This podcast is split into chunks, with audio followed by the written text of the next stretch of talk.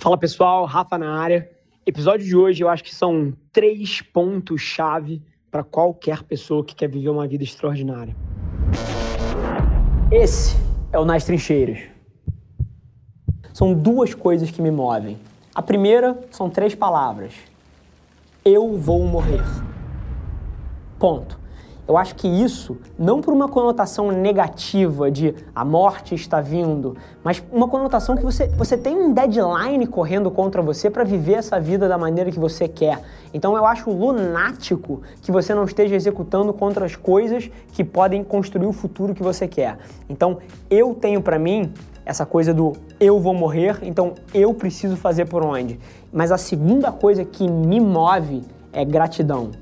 Eu tenho muita gratidão por tudo que acontece na minha vida, por tudo que se desenrolou na minha vida e até agora, quando as coisas estão super bem, tudo indo de vento em polpa e eu tô mais realizado nunca que nunca com o projeto que a gente está desenvolvendo junto, cara, eu não tenho nada para reclamar.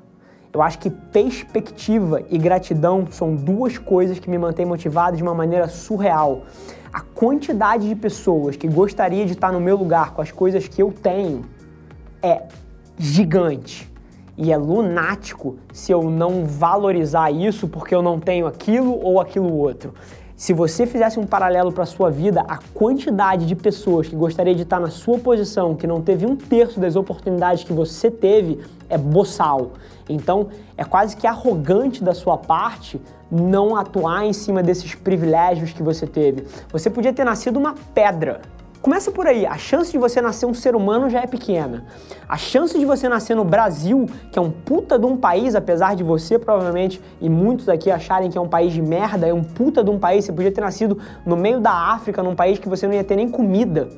A chance de você nascer na família que você nasceu, num país como o Brasil é, e na época que você nasceu, onde todo mundo tem uma chance de construir a vida que quer por causa da internet e pelo motivo da informação ter se tornado uma commodity, é surreal. Então eu não tenho nada a não ser gratidão para minha vida. Agora, aquela coisa da morte joga com um lado meu que é muito interessante.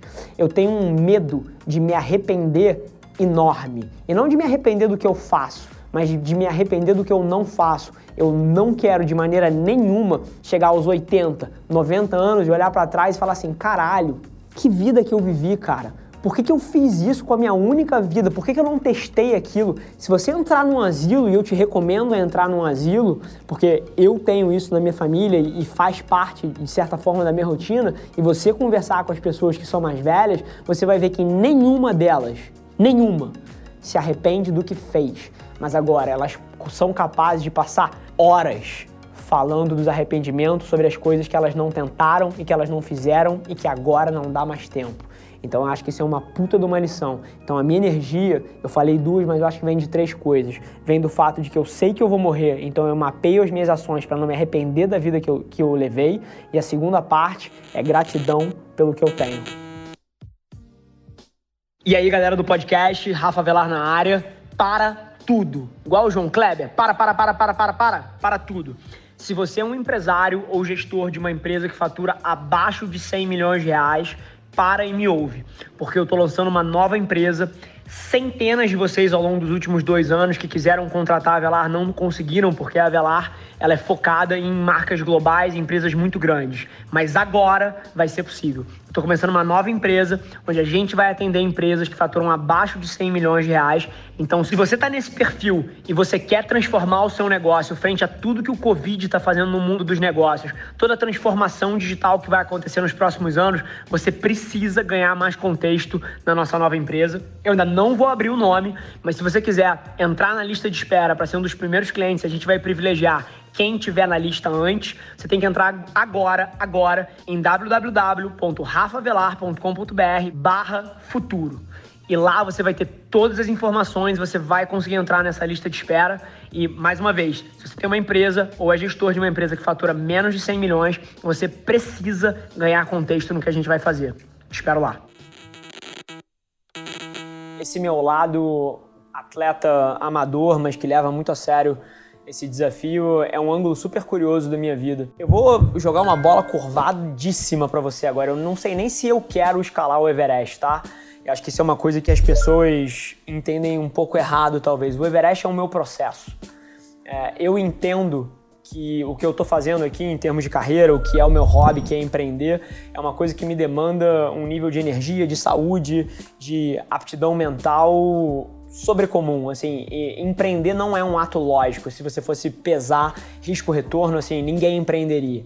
Então, dado que eu entendi que é uma coisa meio ilógica, eu fui tentar um paralelo parecido e o Everest me pareceu uma opção fantástica. Eu não sei se eu quero subir o Everest, talvez se eu escalar o Everest daqui a dois, três, quatro anos, eu vou inclusive ficar triste no dia seguinte, porque o que o Everest significa para mim é um processo é um processo de manter a minha mente afiada, o meu corpo hiper saudável para que eu tenha a energia que eu preciso no meu dia a dia. Eu, o paralelo de escalar o Everest que para mim é muito similar ao de empreender e eu acho que o que eu preciso fazer para chegar no cume da montanha mais alta do mundo é muito parecido com o que eu preciso fazer para construir um negócio que eu quero, para imprimir os meus sonhos no mundo. Então, eu acho que é aí que a gente encontra esse meio de campo, é daí que vem. Você só tem 24 horas no seu dia. E assumindo que você dorme de 6 a 8 horas, você só tem 16 ou 18 horas para fazer todo o resto. Então, cada minuto conta. O volume de trabalho aumenta, mas o número de horas que você tem disponível não aumenta de forma proporcional. Então, cada minuto tem que contar, você tem que cortar os desperdícios. A forma como eu gosto de fazer isso, eu gosto de trabalhar em blocos de tempo. Eu trabalho extremamente concentrado durante períodos de uma hora e meia até duas horas, e a quantidade de trabalho que eu consigo fazer naquela uma hora e meia, duas horas, eu tenho certeza que é equivalente ao que muita gente produz em um dia inteiro oito horas trabalhando. Então, o foco e a eliminação das distrações vai ser fundamental. E a forma como eu trabalho é com esses sprints. Eu trabalho uma hora e meia descanso meia hora, mas não é descanso de porra, jogar ping-pong. É de refazer as ligações todas que eu perdi, de responder os e-mails, de apagar incêndios que acontecem ao longo do dia. Então eu uso essa meia hora para isso. Depois disso, eu entro em mais um bloco de uma hora e meia de extrema concentração para tirar o que é relevante da frente. E aí depois, mais uma vez, 15 minutos, meia hora para apagar incêndios, para ligar para as pessoas que me ligaram enquanto eu estava concentrado. Essa é a forma como eu corto desperdício, é com foco extremo.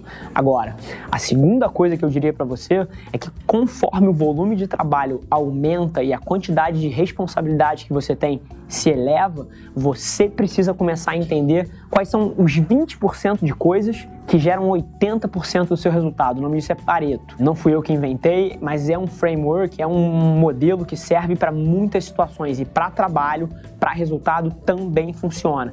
Então, isso basicamente diz é que 20% das suas atividades estão gerando 80% do seu resultado. Então, eu acho que se você está nesse ponto, você precisa começar a entender quais são os 20% de coisas que estão te gerando 80% do resultado e priorizar essas coisas e jamais deixar de fazer essas coisas.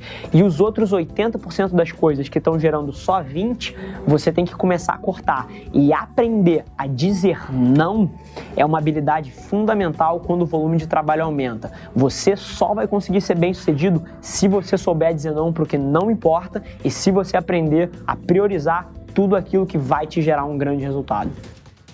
Esse foi mais um episódio da nossa experiência em áudio e como eu já falei, eu adoraria saber que você está gostando do que a gente está compartilhando por aqui. Então não esquece, se você está tirando valor desse conteúdo, ia significar o mundo para mim, que você tirasse um print da sua tela, postasse no stories me marcando e aproveita para ir na sua plataforma favorita também e deixar um rating de cinco estrelas e um comentário lá, ajudando a gente a construir essa comunidade tão vibrante que move o Brasil para frente através do empreendedorismo e que fala desse Brasil que dá certo. É um prazer ter vocês comigo e a gente se vê no próximo episódio do podcast.